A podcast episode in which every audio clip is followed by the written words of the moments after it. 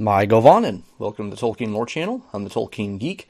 And while there are very few complaints that I have about The Lord of the Rings as it's written, compared to, say, how it's been made into movies, uh, there are a few things that just never quite sat with me. And I don't mean that they were problems in and of themselves, but things that I just didn't like the way that Tolkien went when I first read the story, the way it ended didn't quite sit with me. As I've gotten older, I've recognized that it really is kind of the right way to end it. One thing that still kind of bugs me, though, is the way that the tale of Aragorn and Arwen ends. And this is because of, well, a number of things. One of them being Arwen's really, really deep kind of crash into depression and and some of the words that she says about how um, she really kind of understands how men could, you know, hate death so much, and it it almost implies that she's like going to the point of almost siding with somebody like an Ar-Pharazôn in terms of this ain't fair. We need to, you know, this shouldn't be the case, and we ought to be able to cheat here. And she begs Aragorn to like hang on as long as he can, whereas Aragorn's like, "No, I'm not gonna just hold on to life until I'm witless and unmanned. And so, you know, some of this stuff is, you know, you'd think after her living for thousands of years and seeing men live and die, and then being married to Aragorn for another 120 years, this moment would have been a little more prepared and she wouldn't have been quite so despondent. Uh, and I'm not saying this as a thing that doesn't make sense. I mean, it's perfectly understandable that you know the love of your life is dying and you still feel young and vigorous and you know the emotional toll that it must have had on her would certainly you know put you in that frame of mind. I'm not saying it doesn't make sense. I'm just you know it, it kind of lessens the character of arwen in a sense for me. But the real point of this video is something a little bit different which is aragorn's almost final words where he basically tells Arwen, well, now the time has come. You can either go take a ship to the west or stay here and be mortal. As if that decision hasn't already been made. And it raises the question why does Aragorn not already know that Arwen's decision is made and she's already mortal and it's too late? And I got to thinking about this because I was I've been driving back and forth to another city for work a lot, and for some reason this passage came to mind, and I started pondering it, and I realized there actually is good reason for Aragorn to wonder if maybe she's not already mortal and might be able to sail to the undying lands still. So I want to explore that a little bit and maybe some of the implications that that might have. So first we have to look at this from the perspective of just the bare fact of this whole choice issue. Luthien's descendants don't all get this choice. Luthien gets the choice to come back with Beren as a mortal, but her son Dior and his two sons, which, you know, don't, as far as we know, survive past childhood, uh, they don't seemingly get a choice. And it's not even clear which kindred they are accounted to, because when you read the debate of the Valar, when Eärendil finally makes it to Valinor, you get the impression that they just assume Eärendil counts as a man, even though he's half elf, half man. And if that's the case, then Dior, who is half man, and his two sons, who would be at least, you know, part man. Presumably Dior marries an elf. I don't know that, but he's you know he ends up living around elves all his life, and so presumably he marries an elf. You know they're more than half elf probably, and somewhat less than half man, but you know it's still a chunk of their heritage is mortal.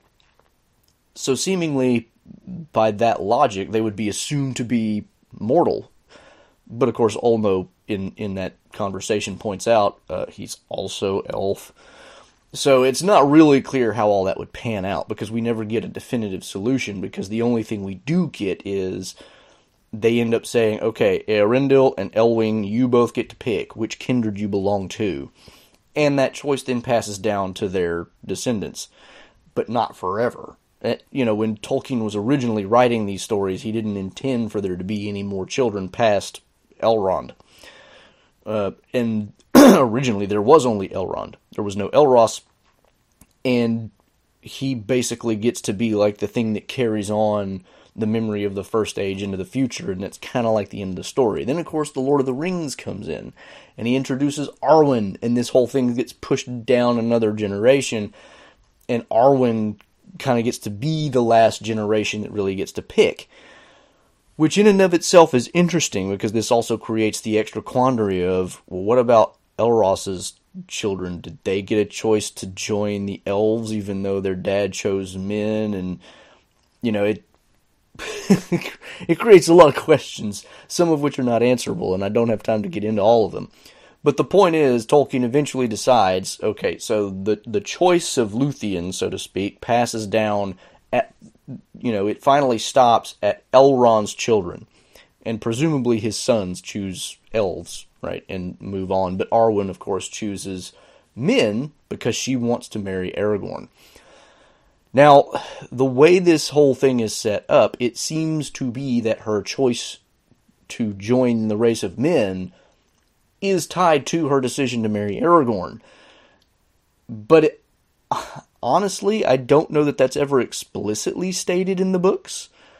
What is it where it is explicitly stated is in the movies, Peter Jackson's. But I don't think in the books it's ever quite explicitly stated that way.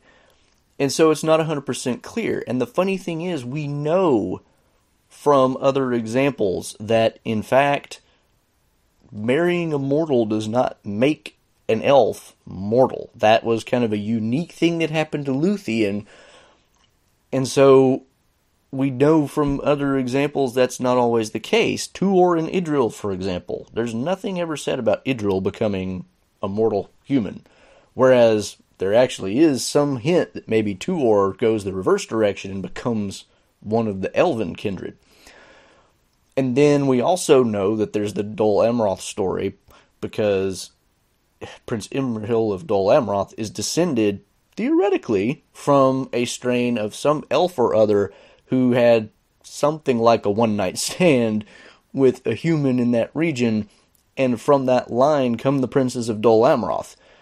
But we don't have any reason to think that that elf ever became mortal as a result, and presumably either set sail or ended up ended up just wandering around who knows how long. So the choice or the result of you know the act of marrying or whatever with another mortal doesn't necessarily result in mortality for an elf. Aragorn then has some reason to question whether his wife, who is still apparently young and has plenty of life ahead of her, has actually become mortal. And there's also some history to back that up as well because Luthien, when she comes back as a mortal, she doesn't last long. She dies, you know, relatively soon after coming back. And the Silmarillion gives this idea that maybe it's whenever they inherit the the Silmaril back from Thingol that the the power and the radiance of that jewel is what hastens their death after this happens. But even before this happens, and she's given the original choice in Valinor in the halls of Mandos, she's basically told, you can go back and be mortal, but you'll have a short life. And it doesn't seem to mean you'll have a short life because human life is short. It seems more like, you know, your life is going to be short even as a human. So it doesn't necessarily seem like she would have lasted long anyway. Whereas Arwen, she's lived 120 years after marrying Aragorn and apparently is still, you know, perfectly young and hale in all to all appearance. And it's only when Aragorn dies that she goes and wanders off into the woods of Lothlorien and just lays down on a hill and dies of grief that she passes. And this is a lot more like Luthien's first death when she was actually still immortal and an elf than it is like a normal human death. Which, you know, raises the question did she in fact become mortal at all, right? I mean, I, I'm not saying that that's really a serious question. I'm pretty sure she was in fact mortal, But the point is, her life and death look a lot more like an elven life and death, even after her marriage to Aragorn, than it does like a human life and death. And that's not to say that no humans ever laid down on a hill and died. Obviously, Huor's wife, uh, Rian, did that. But the point being, Rian didn't live, you know, an extra 120 years after marrying Huor. She, she wasn't that old. Whereas Arwen is. And that's, you know, Arwen is more like Luthien in that sense than she is Rian. And she's more like an elf in a lot of ways, seemingly. And so we have this quandary here. How how does the decision get made? When does it become kind of set in stone so that it can't be reversed? And this brings up the other problem.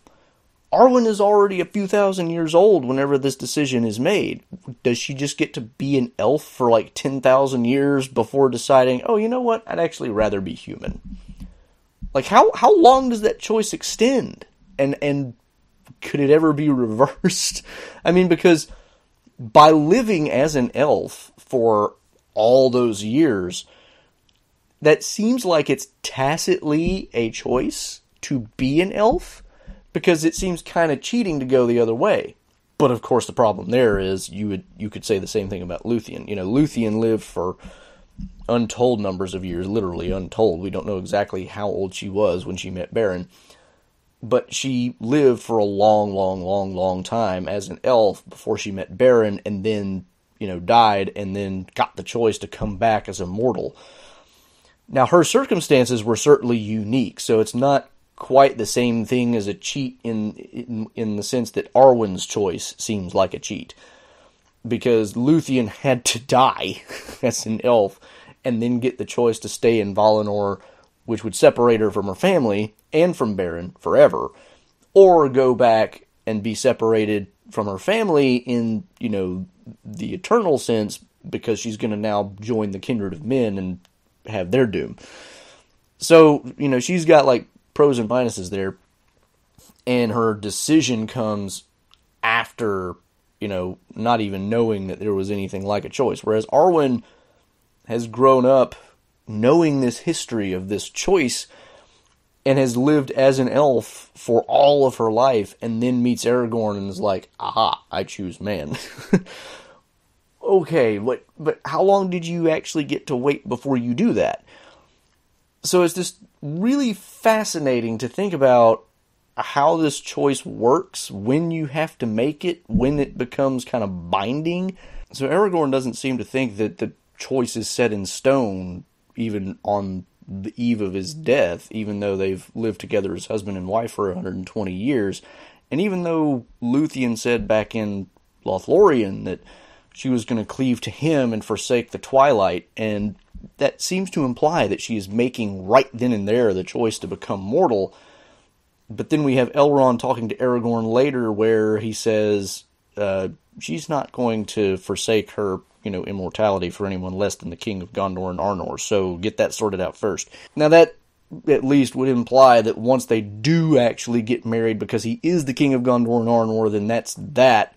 But we still have so much precedent and other reasons to kind of wonder about this that it's still not 100% clear when that decision takes effect and what its, you know, real consequences are. It's like when they get married, is that the time that it happens? And why? Because, as I mentioned earlier, other elves marrying men doesn't do that. And it's, you know, it's, the choice is confined to this, you know, these descendants of Luthien, more specifically, the descendants of Eärendil and Elwing. And the choice doesn't seem to have to be made at any particular time.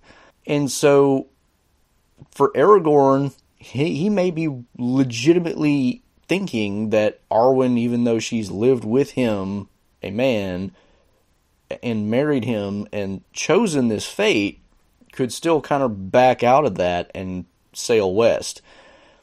Now, this is well after the last ship ever sailed west. I mean, Legolas will build his own and, and sail himself, but it's just really weird that Aragorn would kind of think this way. And yet, given her history of living as an immortal elf for thousands of years, it also kind of makes sense. It's like, you know, she could marry him and, you know, have a, to her, very brief time of wedded bliss, and then all that's gone, and now what does she have left but to go back to Valinor? I mean, it's, there's no hard logic to prove one way or the other, really.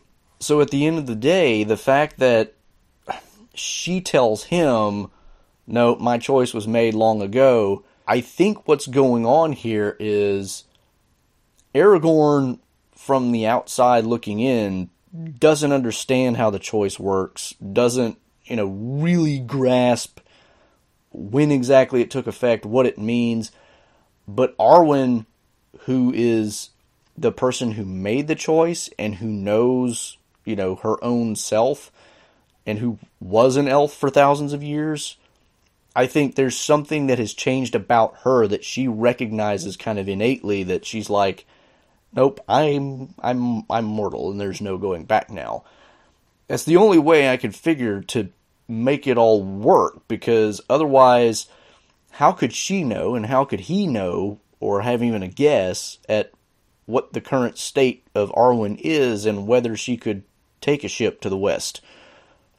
Given the different history and precedents that are set in the stories, I don't think there's really any way to prove one way or the other because there's just so many instances of people who choose one thing or another, not necessarily the specific explicit choice to become mortal, but things that have implications in that direction.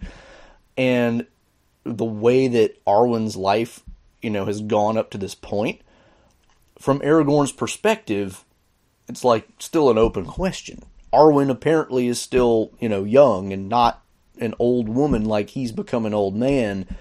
And so therefore it looks like maybe she's still an elf and maybe she still has a choice, right? Whereas she inwardly knows, even though outwardly it may not be obvious to anybody else, something has happened that she recognizes this change has already occurred and this is something that cannot be changed again and it's done. So it's I like I said, I think this is about the only way I can reconcile this to myself because one might tend to think, you know, something like Aragorn has just kind of gone soft and maybe even a little bit senile in his old age but of course, the problem with that is he's precisely laying down his life before that happens to him, as the kings of Numenor did way back in the old days before they went corrupt. So the idea that he doesn't know what he's talking about doesn't really make sense in that way. It does make sense in the sense that he just is ignorant. And so he's looking at it and going, I don't know because there's just not enough data to to really clearly delineate which side of this equation you're on. And so, you know, you could still have the choice. And it, has to be said, there's no reason to assume that if another elf had married another human, that elf couldn't have just been married to that human, the human die, and then the elf continue being an elf. That's just that's there's no reason that couldn't happen. So, from Aragorn's perspective, he's going, well, you still look like an elf. Maybe you are still an elf, and maybe you could still just keep on being an elf, even though we've been married, lo, these 120 years. And, er, and Arwen, of course, is just like, nah, that's not happening. Sorry. Uh, I've already made my choice. So, this is just what I came to in thinking about it. And I don't know of any other particular passages that bear on the question directly that would clear it up. But if anybody has any, you know, leave them in the comments below. And if anybody has any alternate explanations for how Aragorn could have this ideal, which seems so clearly wrong, you know, you know, leave those in the comments as well because this is one of those things that's always kind of bugged me in the back of my mind. Like, how does Aragorn not not get this? But thinking about it, it actually does make a certain amount of sense. I think. But otherwise, that'll do it for this video. If you enjoyed it, please do give it a like, thumbs up, whatever, and share it around. If you want to catch more of my content, make sure you subscribe. And if you're on YouTube, click that bell icon so you don't miss any notifications. Check the description below for support and uh, social links, especially for the platform formerly known as Twitter, where I drop Tolkien related trivia questions, and my Discord server. Until the next time, I'm the Tolkien Geek signing out for the Tolkien Lore channel. Namarie. Thanks to all my channel supporters, especially elf friends Paul Leone and Nathan Dufour.